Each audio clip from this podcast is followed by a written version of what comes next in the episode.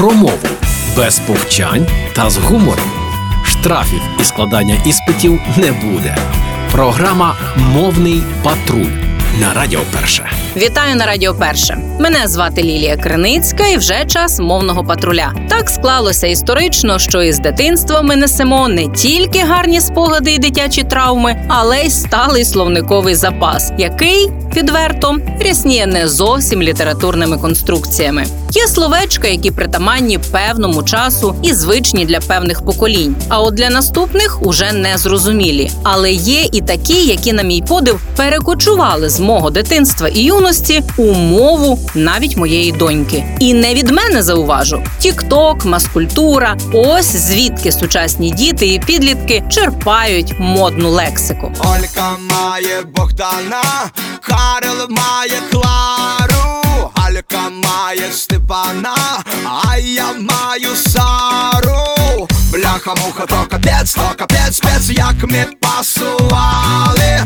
Всі дивилися на нас і офігівали. Я і Сара, кльова пара, роза і тюльпан. Ну хто ж не любить дідзя?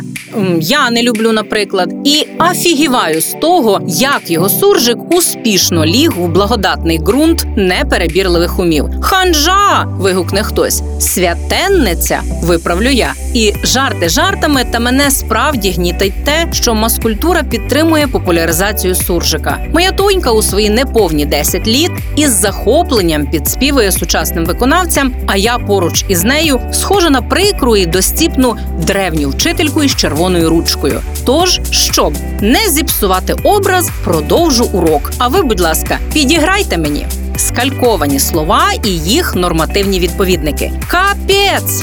Це жах, жахіття, можна сказати, лишенько. Короче, мається на увазі одним словом. В общем, це отож, понятно, зрозуміло, намьок. Це натяк. Стілька, коли йдеться про взуття, це устілка. Здача це решта. А співпадіння це збіг. До речі, про капець або ж українізований варіант капець. Неодноразово чула, що їх заміняють словом капці. Не смійтеся, це справді найближчий питомий відповідник для вигуку здивування. Наприклад, капці, ти в курсі, що завтра знову заметіль? Адже капець якраз і походить від назви взуття та може вживатися в значенні кінець, все скінчено, провал, катастрофа, невдача, коли йдеться про вигук вираження емоцій. Я ж зичу вам спокійного дня без невдач і катастроф. І ми з вами зустрінемося завтра о цій же порі у мовному патрулі на Радіо Перше. Програма Мовний патруль на Радіо Перше.